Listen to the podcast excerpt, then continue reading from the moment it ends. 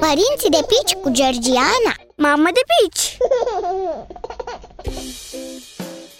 Salut!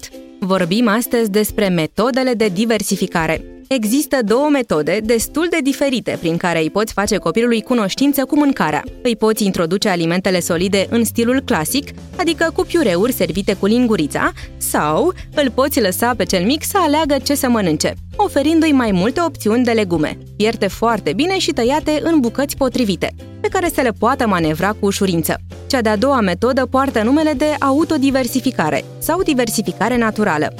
Fiecare metodă are avantaje și dezavantaje, astfel că ar fi bine să te documentezi temeinic înainte să decizi cum să-l introduci pe copil în fascinanta lume a alimentelor solide.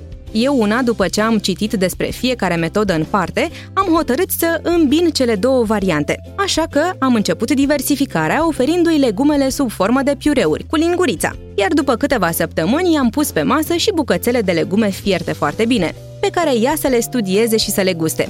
Bineînțeles că a avut mereu acces și la castronelul cu piure, din care se servea și din care servea cu generozitate scaunul de masă și podeaua bucătăriei. Cumva am reușit o combinație între cele două metode de diversificare și sunt mulțumită până acum. Pe scurt, orice metodă de diversificare ai alege, ai încredere în bebelușul tău, că știe cât și cum să mănânce și lasă-l să se joace cu mâncarea, chiar dacă asta înseamnă că vei avea mai mult de curățat după fiecare masă.